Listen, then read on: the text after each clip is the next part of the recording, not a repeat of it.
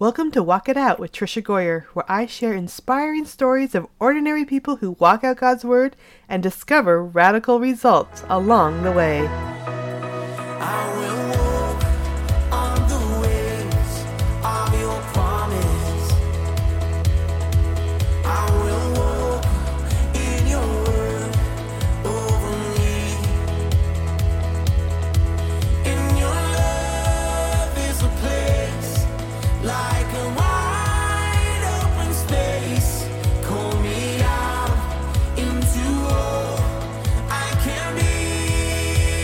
Friends, welcome to Walk It Out with Tricia Goyer. Now, I have to give you a little glimpse of my life right now. So, it is a Saturday morning. It is 6 a.m.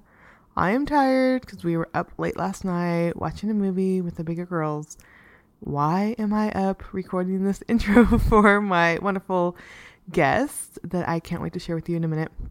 Because honestly, it is one of the only quiet times that I have in my life. Um, I'm a mom and I still have seven kids at home, and they are so noisy. It is so funny because even I'll go try to go into my closet um, and I'll tell everyone I'm recording, I'm recording, and I'll think I have told everyone, but within like three minutes, there'll be a knock on the door. Mom, can I have a snack?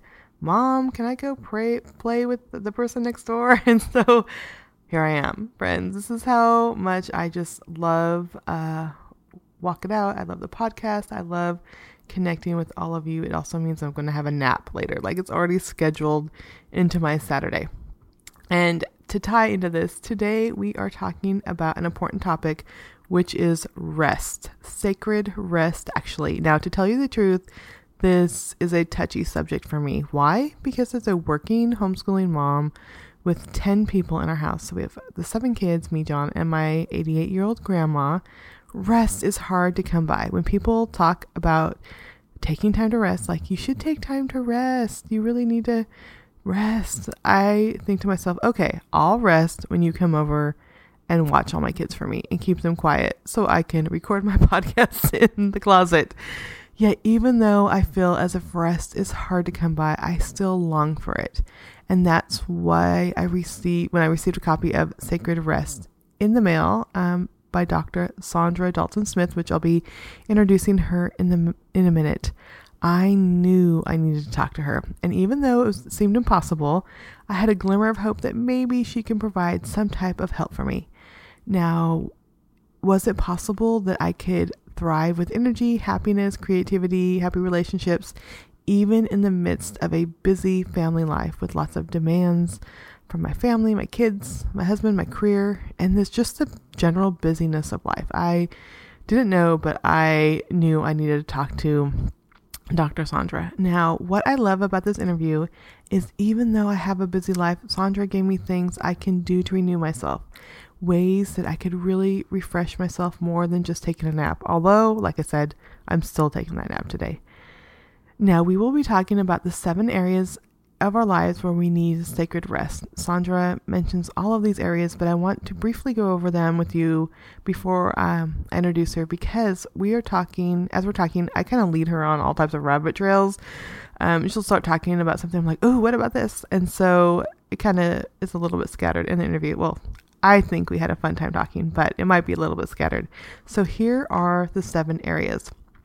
First, the obvious one is physical rest. That's a chance to use the body in restorative ways and restorative.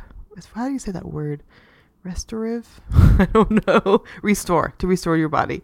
Um, to decrease muscle tension, reduce headaches, and promote higher quality sleep.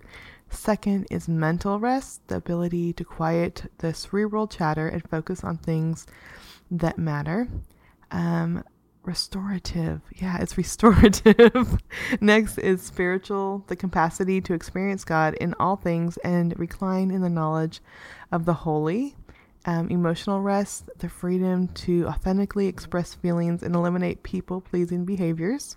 Social, the wisdom to recognize relationships which revive from ones that exhaust and how to limit exposure to toxic people. I'm sure, though, you don't have any toxic people in your life. Maybe it's just me. Um, then sensory rest, the opportunity to downgrade to the endless onslaught of sensory input received from electronics and fragrances, background noise. Let's just say our cell phones are probably in there too. Um, creative rest, the experience to allow beauty to inspire us with awe and to liberate us with wonder. Um, Dr. Saundra will also talk about the rest quiz, so be listening for that. And as always, all the links to everything I mentioned will be in the show notes. Overall, I learned so much in this interview about rest, and I'm excited to share it with you. Now, here's Dr. Saundra Dalton Smith. Well, I am so excited about today's guest, and I know we've been online friends for a while, and this is the first time I've had a chance to chat with her in person, which is always exciting. And um, I'm excited to have Dr. Saundra Dalton Smith here. So, Saundra, would you just start by telling us a little bit about yourself? Sure. I'm an internal medicine physician. I've been in practice for almost 20 years, right outside of the Birmingham, Alabama area. I have two boys, uh, 12 and 13 married for 17 years and just really enjoy helping women enjoy their best life. Mm, I love that so much. And you sent me your book in the mail, um, which I, I, got it probably a couple months ago. Um, it's Sacred Rest Recover Your Life, Renew Your Energy, and Restore Your Sanity. And immediately I thought, okay, I need to talk to her. you know, I'm a mom of 10. We have seven um, still at home and then writing. And I travel and speak a few times a year. I try not to do too much. But you know, even though I try to cut out so much in my life where kids don't do extracurricular activities, I homeschool them, but we're not like on the go a lot. I'm still just, I feel in need of rest. So I know that you probably saw a lot of women like me in your practice. So tell me what was the motivation behind this book? I wish I could say it was looking at others, but actually ended up being my own journey into rest it started off when I um, my kids were both toddlers and they were at that age where they were both in diapers and I was still trying to have a full time internal medicine practice and you know which in the area I live in we don't use hospitalists. So that meant that if someone came in in the middle of the night I was responsible for seeing them. It's a small town so we're talking 60 plus hours a week. And so trying to be mommy and wife and and the doctor all at the same time, it really just started pulling me down and just draining me to the point where I no longer was happy, you know, during this career that I had spent, you know, most of my life training for. And God really just met me during that time. He um, kind of brought me to the end of myself where I had to start reevaluating can I continue to live like this and have any joy, any peace, any happiness? And I couldn't. And so I started kind of reevaluating what needs to happen for me to get back to that place where I enjoyed life. And I found myself on my back in my foyer, which is how I open up the book, uh, just laid out, uh, exhausted, with my kids propped in front of the TV. And that's where God met me on that floor. Yeah, I, I love reading that. Um, your husband like came in and was like, "Uh, do we? What's going on?" I'm sure he thought I had lost my mind, but but it was the most it was the most rest and peace I'd had in like months lying on that floor. Yeah. And you talk about in the um in the opening chapter you talk about too like this is something that we do to ourselves. You know, we're trying to have good things in our life and often all these things are good. I mean, your practice was good. Of course, your marriage and children are good. They're all good things, but why do we feel like we always have to be doing more and more? It's cultural to some degree. We we have this cultural mentality that activity is good and inactivity is bad, but all inactivity is not created the same. You know, we've kind of lumped rest over into this mindset that it's that is pointless. That if you're not producing, then you're not being of benefit. You know, and what we have to get back to the understanding of is that no matter what type of natural resources or gifts you have, if you keep using them and you never replete them, they will eventually run out. And that's the same with our talents, with our creativity, with our ability to love, all empathy, sympathy, all of those things are, are, are, have a capacity and they have to have a time of restoration. And that's really, to me, is what the core of rest is about. It's about restoring what we pour out. Okay, so I want to go back to that laid out person on the floor. Um, what were some of the first steps you took to finding rest? Well, the first step was just being honest with myself because, like you said, you know, you get in this. I say I created the storm that I was in. You know, that level of burnout and fatigue. I couldn't blame my husband or my kids or my job. I mean, I had created it. I had wanted those things. I'd gone after them. You know, I, I had very little personal boundaries. If somebody asked me to do something, I would say yes. Um, I had some people pleasing tendencies. So all of those things kind of compounded. And so I had to start kind of peeling away those layers. And that's really where the seven types of rest came from. When I started to peel them away, I started seeing, okay, well, you know, going to sleep isn't solving this. I, you know, I was, I, before that, I was getting five hours, which wasn't enough. Then I started getting eight, and I was still exhausted. And I know a lot of my patients come the same way, and they say, well, I've tried getting more sleep, but I'm still tired all the time. And that's when I really started looking at it with myself when I felt that, okay, it's got to be something more than just physical rest because I'm getting physical, I'm getting sleep and I'm, you know, relaxing. So I'm getting physical rest. Why am I so tired? Yeah, and I think that that surprised me when I read that. Um, you say sleep is not rest, and because I always think if I could just get a nap, then then everything will be better, or if I'm able to go to bed a little bit earlier. Um, but then you said that wasn't it. So t- talk about what you discovered after that. Well, you're exactly right. Um, that's one of the big things that I discovered. Sleep is not rest. You know, sleep is really purely a biological function. Your body has to go to sleep you literally will die if you never sleep. Your body will go into a state of deprivation that would, would end up being toxic. You can go your entire life and never rest because rest is kind of like those books we set on the shelf. We, we treat it as if something we can come back to whenever we have time, but you know, there's never time unless you make it for rest. You'll just keep adding more activity. So once I kind of realized that there were different types of rest, I started kind of peeling away what okay what am i feeling? What is what is the key thing right now that's causing me not to feel at ease?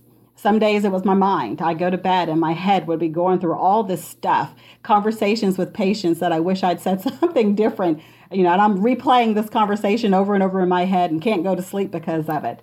Or one day it would be you know i'm emotionally just kind of labile. I'm kind of on edge easily to cry or to to flare up at my kids uh, you know, another day it might be I didn't want to even be touched. You know, I'm married, so there's a level of body communication that's expected between husbands and wives. And when you become kind of sensory sensory overloaded in your life, even physical touch um, doesn't seem comfortable. It seems like an assault on you, just another oppressive thing that you're having to deal with.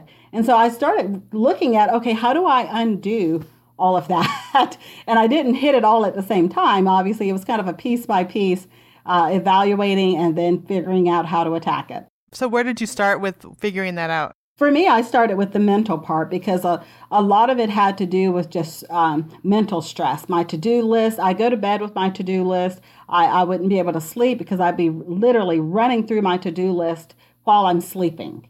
And so I would wake up multiple times a night with, oh, don't forget this, or you got to make sure you do this. and I found that um, a practice called mind dumping, where you basically just, you know, nothing fancy, know, leather bound journals, you know, nothing like that. Just a piece of scrap paper kept at the bedside to be able to jot down whatever it is that you have that's ruminating through your mind to kind of get it out of your mind and onto another um, surface, kind of something concrete so that when you lay down, you don't have that sensation like you have to hold tight to that thought. You can l- release it and let it go. And that's that really was the first thing that started helping me get deeper sleep. Because that's that's really kind of the, the connection between sleep and rest. You don't have to rest to get sleep, but if you learn how to help your body rest in the seven different areas, your sleep is so much deeper. You start getting that stage three and four deep non-REM sleep that we our body needs for healing and you start feeling better because your sleep quality improves so much. I love that so much. And I love the mind dumping thing. And I worked with a life coach um, probably a year and a half ago and you know i always said my mind is just going constantly that's what she encouraged me to do is she uh, we didn't call, really call it mind dumping but she just said you know make a list and get everything down and i have a little app on my phone and if it's something that i need to do i might set it as a to do for three days from now you know i mean just i just know that it'll pop up again and i don't need to think of it and i think that is so many times we try to keep everything in our mind and we don't have time to even let our mind relax That's so true. And I find for creatives, you know, they have the same issue. Um, you know, when you actually get into deep um, sleep, those stages three and four, as you enter into REM, that's when a lot of us have those kind of innovative thoughts and new ideas, fresh ideas, and you, or your creative self kind of wakens more. That's when a lot of creatives tend to wake up and they wake up with like, oh, I got this awesome idea. Then they can't go back to sleep. So I recommend the same thing for them. Take the awesome idea, dictate it on your phone, write it down, whatever you got to do, then shut it down and go right back to sleep because you'll actually fluff out the idea as you go back into that deeper sleep without it interrupting your ability to rest. Absolutely. Yeah, I told my friend, I'm like, every day I wake up with a new book idea, something I want to write. because it is when that waking up, you know, just your mind is able to, I don't know, just think clearly, or when you're going to sleep, you have all these ideas there. Yeah, just just write it down. If it if it still seems like a good idea, you know, a month from now, maybe it is something. But so we've talked about the mental rest, um, and you said there's seven different areas. Do you want to just go quickly through those, um, and then we can maybe dig deeper into a couple of them? Sure. Um, so we talked about mental, which is mainly just that ability to quiet kind of the cerebral bra- background noise, the chatter that's always in our mind. Physical is probably the easiest one, um, but it's not sleep. I'm more kind of thinking towards the muscle tension, releasing muscle tension, um, calming the body down, and allowing the circulation and the respirations to improve blood flow in a healing way rather than like an exercise type way. Because when I say physical rest, you know, most people automatically think sleep, but actually, when I say physical rest, I'm thinking more like prayer walks, stretches, um, th- you know, um, those type of things. If people are into yoga, uh, you know, Christian yoga, uh, or whatever the name of holy yoga is that what they call it now? Yeah. um, but those kind of things where you're restoring circulation to your body and you're allowing your um, your your kind of natural response to healing to be able to occur. And then the other one is uh, spiritual rest. Spiritual rest, most people have some understanding just from the title, but it really has more to do with relationship than religion. And I think that's probably the thing that, that really helps to differentiate just from, from any kind of spiritual practices. It's that, that little bit of extra uh, of intimacy that happens. There's a rest and intimacy with God and not feeling kind of like He's constantly judging you. Um, so that's the spiritual part. Uh, emotional rest is about just being able to be authentic. Uh, most of us, our day to day lives have us play roles if you're in a you know a professional setting or you're a speaker or you know you go somewhere and you're presenting there's there's an expectation of what people expect to see. And so whether you're attempting to be inauthentic or not automatically there is a performance element that takes on within you. And that is a stressor. It's a it's an automatic uh, work performance stressor.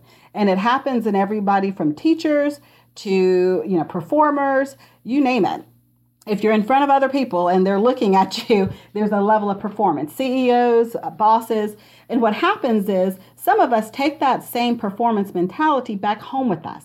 So we never kind of have that level of just true authenticity that allows us to relax in our own skin. And that's important to have those people in your life that you can just be you. You know, you may not be able to be, I'll use myself for example. My normal personality is very goofy. You know, I have a very silly type personality. So I crack jokes and I do these things, but that's not appropriate in the ICU when I'm telling someone their family member's dying you know so there's a level of professionalism and kind of a almost a mask you know to, so to speak that has to be on for me to do that job and to do it effectively and to keep my emotions under check. I can't burst into tears you know even if it's someone that i love as a patient. So there's a level of professionalism that go, that kind of puts a level of performance on you.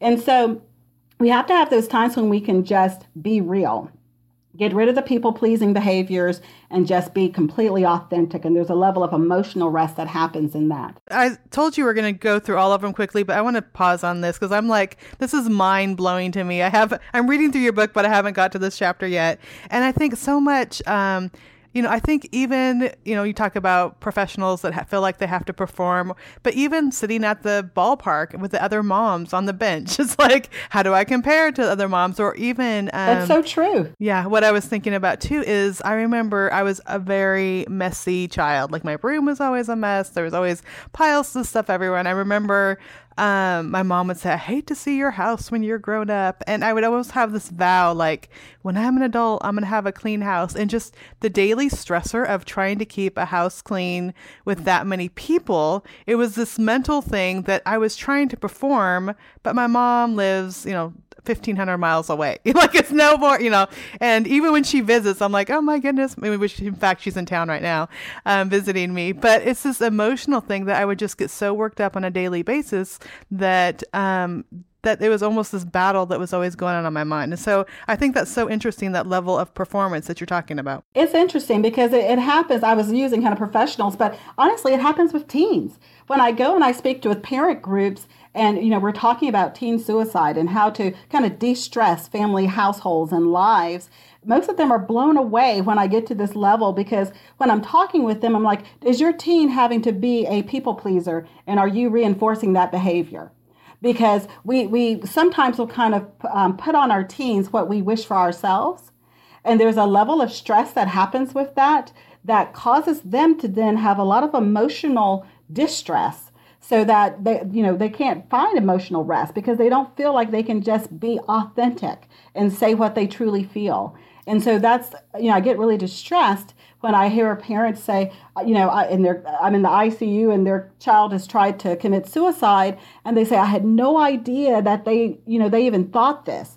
And I'm talking to the to the 17 or 18 year old, and they're like, they never listen to me. They don't want to hear what I have to say, but they feel all of this pressure to perform, to get the A's, to to be the jock, to be the cheerleader, to you know, to get into the great college, and and you can imagine these are they, they don't have the life skills yet to know how to maneuver all of that. Yeah, absolutely. We were even watching. Uh, my girls put on the Toddlers and Tiaras. I don't know if you've seen that show. We were watching an episode, and there's these little three and four year olds um, that are perform- doing these beauty pageants, and they have to do a little like act and dance, and they have to have their hair done, and they they were giving their little girls spray tans, and I'm like, oh wait, Oh my goodness. they're three and four years old. But I think we do. We we almost see um, these children as our little, I don't know, our, our reflections of ourselves. So we need to make them perfect. Our mini me's. That we need to make them perfect because obviously it's too much work to get ourselves in that condition or whatever. but um, I do see that so much. We just want our kids to be the best at everything. And it's, I mean, we, uh, as a parent, obviously you want your child to, ha- to, to be able to excel in every area of their life. But we have to kind of differentiate between excelling and perfection. Excelling is different for every person. Perfection is what a lot of parents kind of put onto their kids, and that's not realistic for any of us. Okay, I'm making a note right now. Excelling is different for every person. I love that. I'm like totally gonna make a sign or something because you know we've we've adopted seven kids and some of them are special needs. Um, and you know just knowing like if some you know if my fifth grader finally gets her times tables, it that's excelling. Like Exactly. you know, so I, Exactly. I love that. That's exactly true. And I have um, sometimes a, pa- a patient will come in and they'll they know I get excited about these things, but they may have a special needs child that has learned something which seems so basic, like tying a shoe, and we will literally have a party in the office because that's a huge deal. That is something they couldn't do before, and so they're meeting milestones. And each milestone should be celebrated. We can't keep comparing because, I mean, that's why so many of us women, you know, deal with so much baggage. We've grown up thinking that comparing is how we know if we've reached our goal. Where excelling is a personal thing. It's a, it can be ongoing and continual from glory to glory. You're excelling in different areas. Mm, I love that so much. Okay. I guess we could move on, although I could probably spend the next 15 minutes continuing this, but I want you to be able to touch on these other, uh, is there three more areas? Yeah. There are. mhm. The next one, social rest. And that one is when we uh, we have the wisdom to really recognize when relationships are reviving us or when they're exhausting us. And to try to limit that exposure to toxic people. Now, that gets tricky. I understand when the toxic person is like a family member that you have to, to deal with or a boss.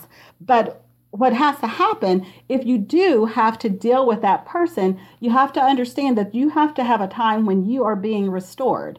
So if I have a boss that that every time I'm around, I leave feeling depressed and depleted, I know that I, at some time during that day, I need to be around someone who makes me feel good about me.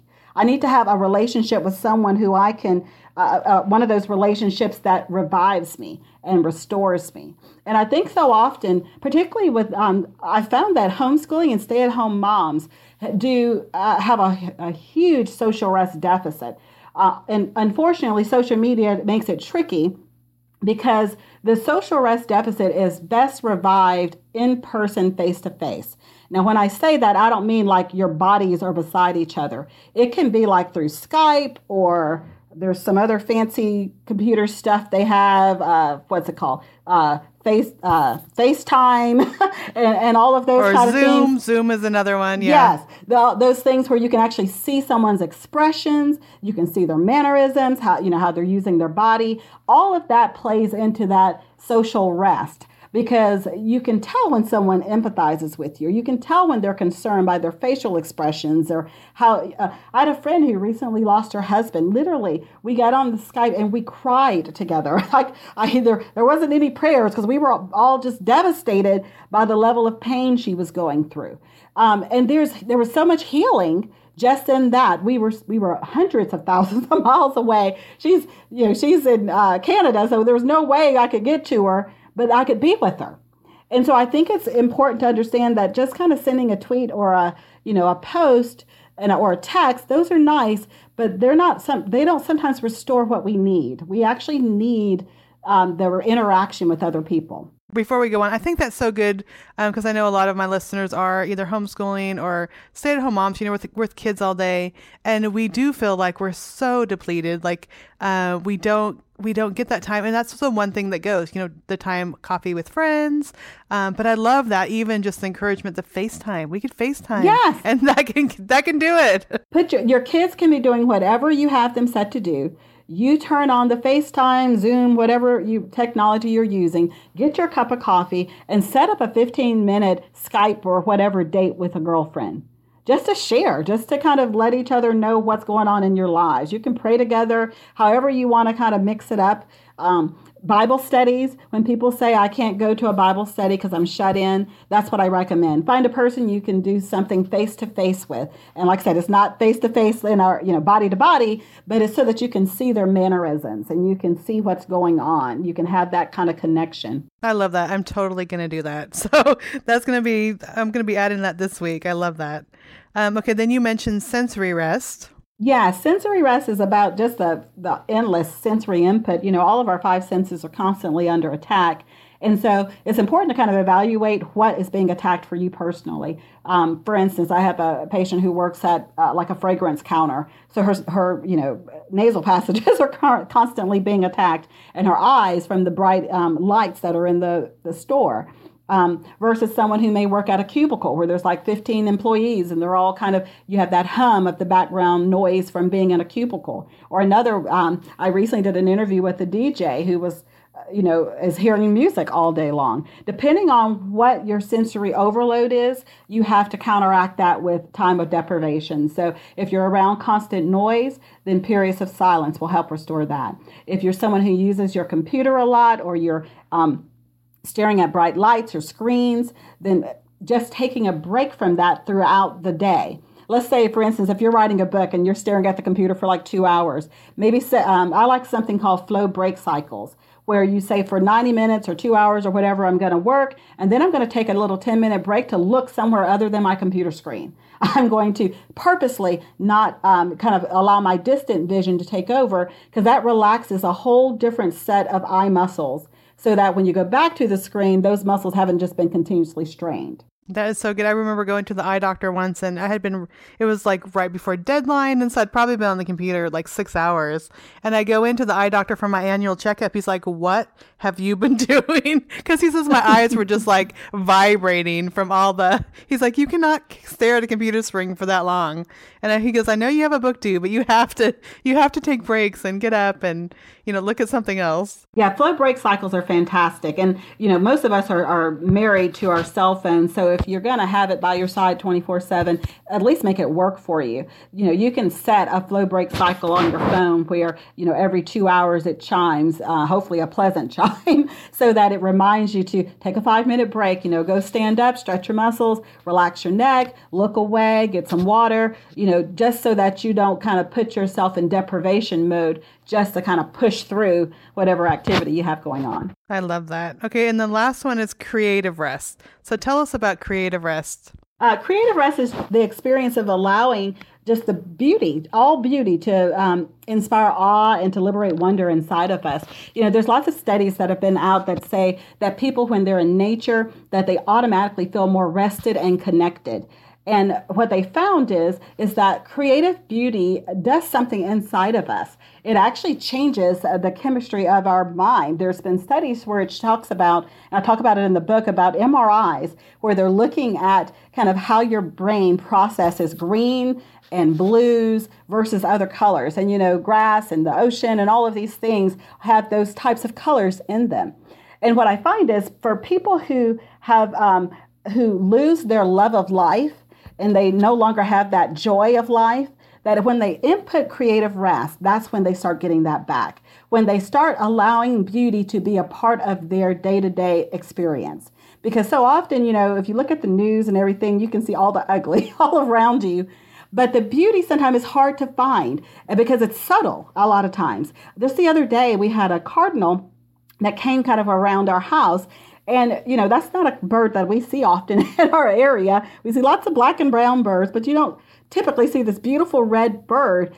And it, it was just amazing to just watch the beauty uh, of that bird um, and just to find peace and to kind of reconnect to God and to just His creative nature by looking at what He has done. Now, and creative rest is not just natural beauty. Some people experience this with beautiful music. If you've ever been at a concert where just beautiful music seems to revive you, or a beautiful piece of art, if that's something that you're into. So there's various types of creative rest that you can um, experience, and it really just depends on your own preference. I love that. You know, just last week, my husband and I um, went on a cruise for our anniversary. So we got the we got a lot of this rest in all these different levels in there. um, but one of those things is we went snorkeling, and awesome. you know, over a reef um, off of Nassau, and just looking at the just the fish and the various colors and the coral. I was just like just it was so relaxing in in that creative rest sort of way, which I didn't even realize that's what I was doing. You know, we were just on an excursion, but just um, I just found myself just praising God, just seeing just all the beauty there. You know, I love all the songs that talk about how awesome God is, but you know, the whole thing about God being awesome is that He inspires awe inside of us. So I always say, if someone's saying that they they don't have they no longer experience awe and wonder in their life, they're not experiencing the full awesomeness of God because that's really who He is.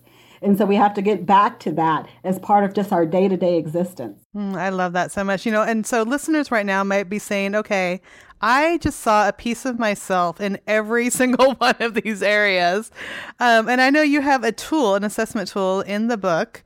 Um, do you want to tell us a little bit about that and maybe should tell them how they can focus on maybe just one or two things um, to begin with?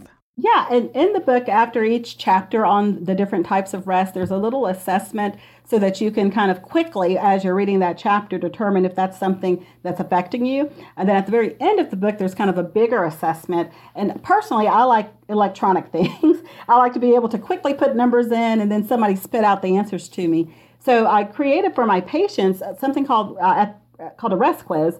It's at restquiz.com. And so there you can go in for free and just do a full assessment, and it'll actually score you, so to speak, on the seven types of rest. So you'll be able to see, you know, I have a deficit here, I'm doing great here, and be able to determine which type of rest to attack. Because because even if you are deficient in all seven types, you don't want to try to attack all of that. That's stressful all by itself. you want to really pick the one that's having the greatest effect negatively on your life.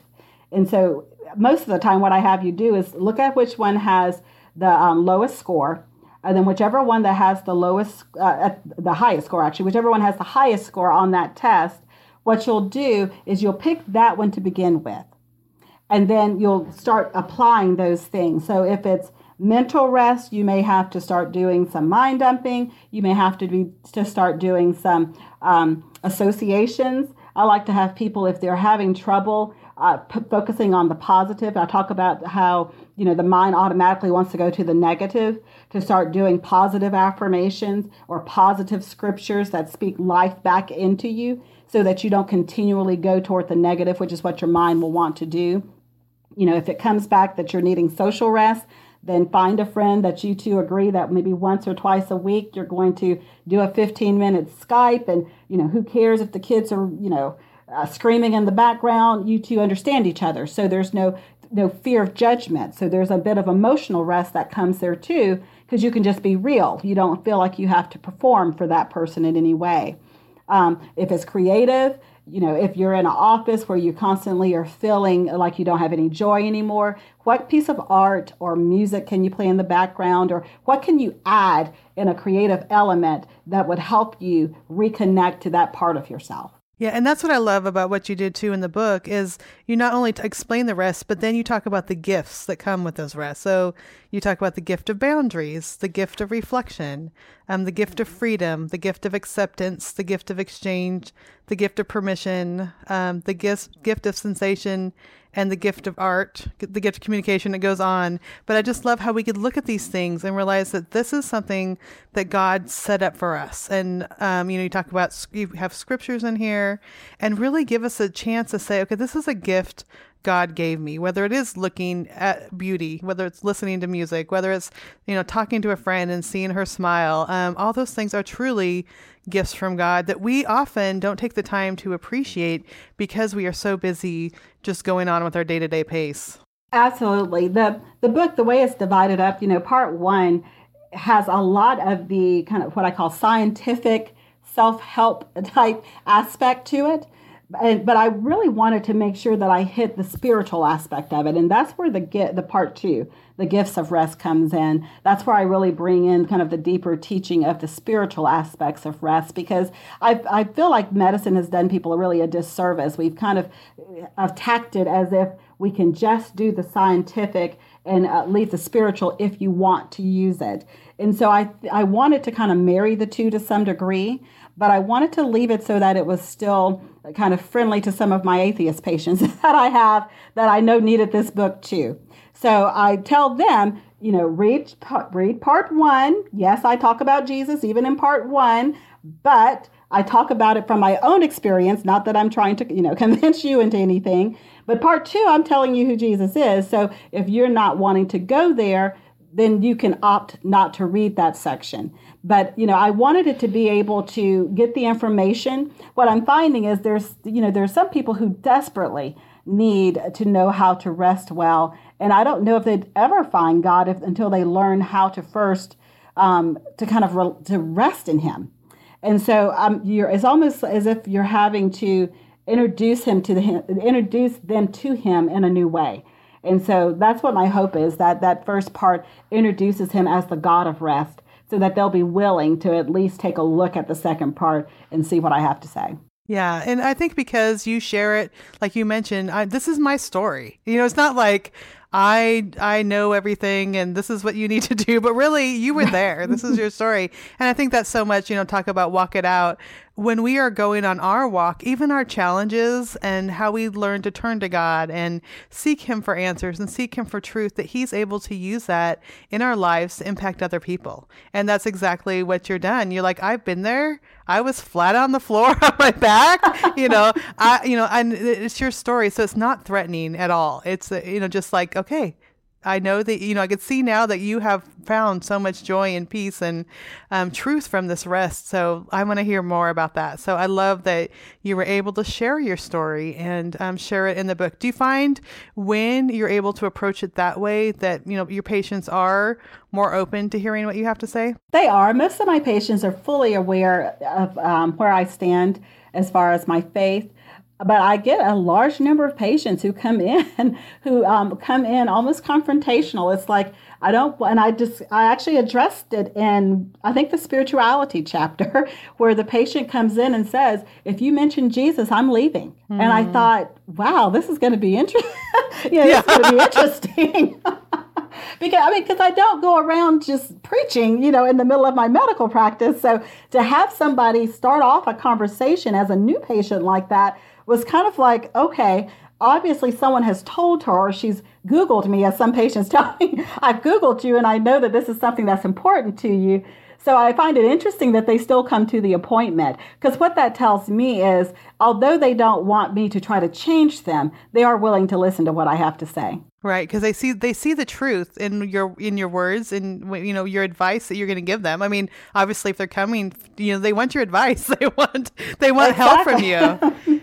Yeah, that is so interesting. And I think, um, yeah, I just love that, that they are still willing because they see something in you that they want. You know, they see something like, I can receive help. Um, they probably feel, even though they say, okay, don't mention Jesus, they, they feel that hope that you can offer something to them. And, and we, of course, we know as Christians, as followers of Christ, that that comes from Christ in you. Um, they just don't know that yet. exactly. And that's, and I think that's the, that's been my, my biggest joy in this journey is that God has really just allowed me a chance to to kind of get in front of people that I wouldn't normally get in front of, companies that'll ask me in to go over rest with their employees. And, you know, I'm not in there preaching, but what ends up happening is they buy the book and then I get a, a call, you know, from a CEO that says, you know what, I, I, I, I don't even care that you, you know, that, that you're prominently discussing a Christian concept because I can see that it's improving my life and and then they're sharing it with people who are not of the faith because ultimately the more truth we get out there the truth wins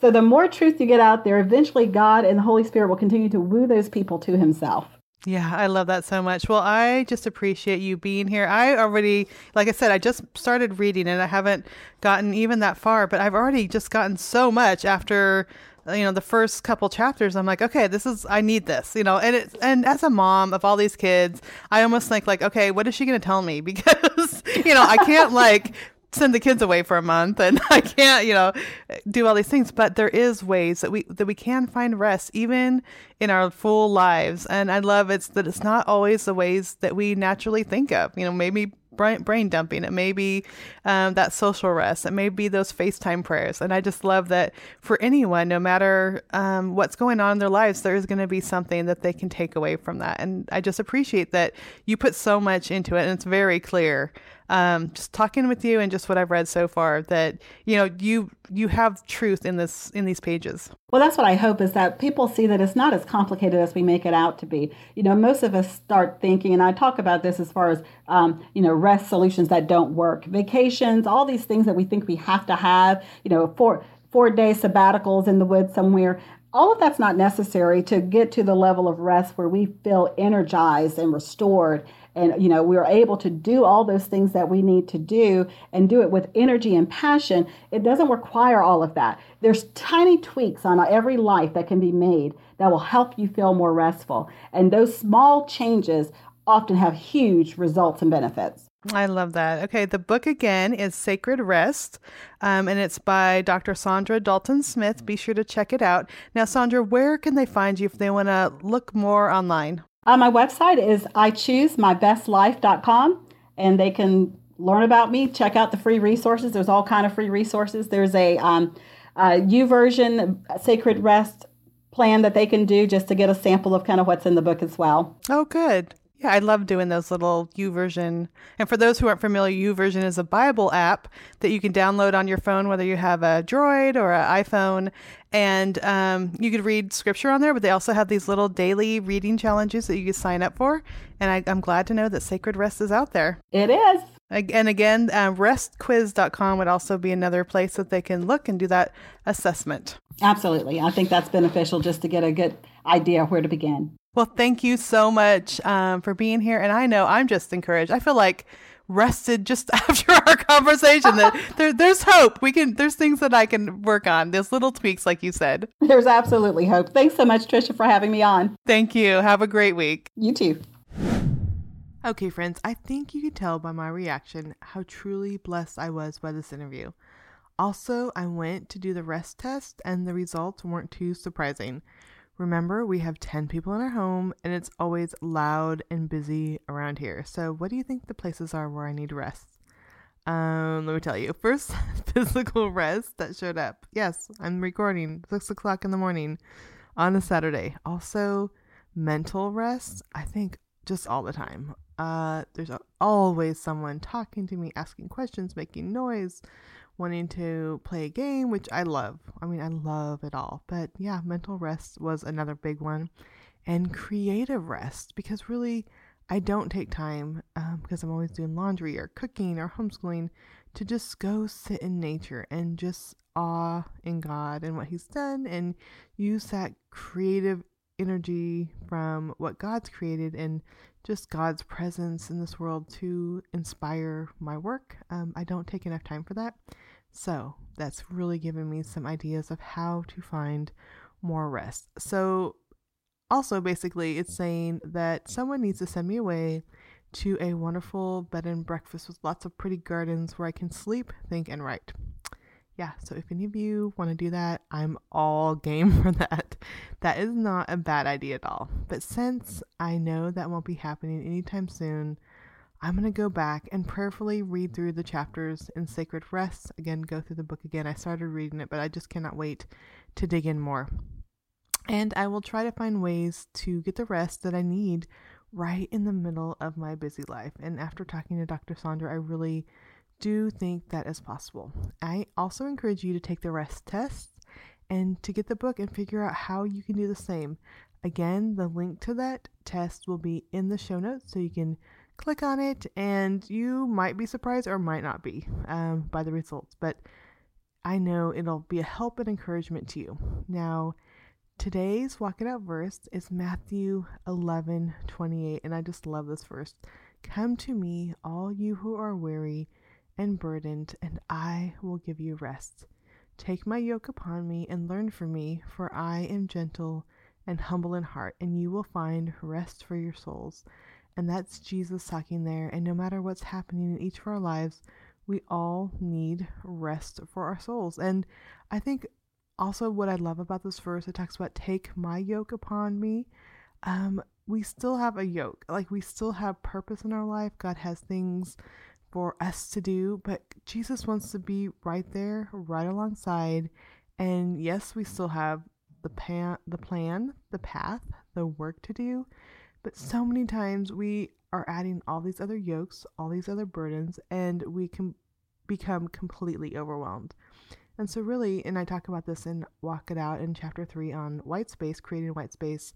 There's so many things that we think we have to be doing that really God has never asked us to do. Um, in my life, it was signing my kids up for all these activities, it was volunteering in church in areas I really wasn't gifted in, or areas that I really, in my season of life with the little kids at home, I really didn't have the capacity for, but I didn't tell, want to tell someone no. I, did, I felt guilty. Um, and so, as I talk about in the white space chapter, anytime that we are saying yes to something because we feel guilty or because we feel that that's something that a good mom should be doing or we don't want our kids to miss an opportunity even though we really can't fit it into our schedule those are all things that we need to cut and we need to create white space and once we create white, space the path that jesus asks us to go on that he's walking right there by our side it says that he will give us rest. I'll read that again. Come to me, all you who are weary and burdened, and I will give you rest. Take my yoke upon you and learn from me, for I am gentle and humble in heart, and you will find rest for your souls. And even though I do have a busy life, I do have rest in my soul, knowing that I am exactly where Jesus wants me. And even though it's loud and noisy at times, um, I could just see him daily through conversations I have with the kids, through homeschooling, them coming to me, asking me to pray with them. Um, all these things, God just brings me rest to my souls as I'm walking with him. Again, that's um, Matthew 11 28. Now, today, friend, my prayer for you and my prayer for me is that we discover that too often we are piling too much on ourselves, things God never intended us for us to do. And instead of living an overwhelmed and exhausting life, I pray that each of us can turn to God in prayer and He will draw near and be with us step by step. I am so thankful for that. As always, you can find out more information about me on my website, which is just triciagoyer.com. You can also find me on any social media sites like Facebook or Twitter or Instagram on Tricia Goyer. And like I mentioned last week, I also have a new private Facebook group. Um, it's called Calming Angry Kids, and it goes along with uh, my book that I wrote that'll be out in October. And it really is just hope and encouragement for parents, tools for parents on how to help angry kids. There's usually so much hurt or something's going on inside our kids that makes them angry. So the book talks about that and then the Facebook group it's it's hundreds of parents who are struggling with the same thing. I'm giving tips and advice, they're giving tips and advice for each other. Um, again, the link to that will be in the show notes, and you can find all the show notes on uh, walkitoutpodcast.com. If you just go there, or just go to triciagoyer.com and you'll see a link to the podcast. But walkitoutpodcast.com is probably the best way, and then you can click on it there and it'll take you to the show notes um, with Dr. Saundra, and you can find more information about her, the book, about anything that we've talked about today, and then also this new Facebook group, which is uh, for uh, parents or caregivers who are really struggling with angry kids. As always, friends, I'd really appreciate if you tell others about this podcast and encourage them to listen. Um, this is why we're doing it because we want people to be encouraged and blessed and inspired, like I was today. As you know, this podcast is sponsored by my book, Walk It Out, and the title is Walk It Out The Radical Results of Living God's Word One Step at a Time. And really, it's the book that I've been wanting to write for 20 years, of course. God had a lot more to do with me and to do in me uh, in the 20 years, but really it's my story of what He can do when we dare say yes to Him and step out to do what the Bible says. And I'm so thankful for my publisher, David C. Cook, that just really believed in this book, really believed in my story, and then also provided the means for me to do this podcast so I can bless you and encourage you and inspire you. Now, David C. Cook is a nonprofit publisher that spreads God's word in over 100 countries, so you should also check them out and check out some of the other books that they're doing. Finally, friends, I just thank you for tuning in. I pray your week will be blessed. I pray that you will find rest. I pray that you will just be united with Jesus and that you will turn to Him even in the midst of a busy day and seek rest for your souls. Thank you so much, friends. Have a great week. Today's podcast was edited and produced by Author Media. Opening and closing music is from the song Wide Open Space by Life Worship, used with permission from Integrity Music.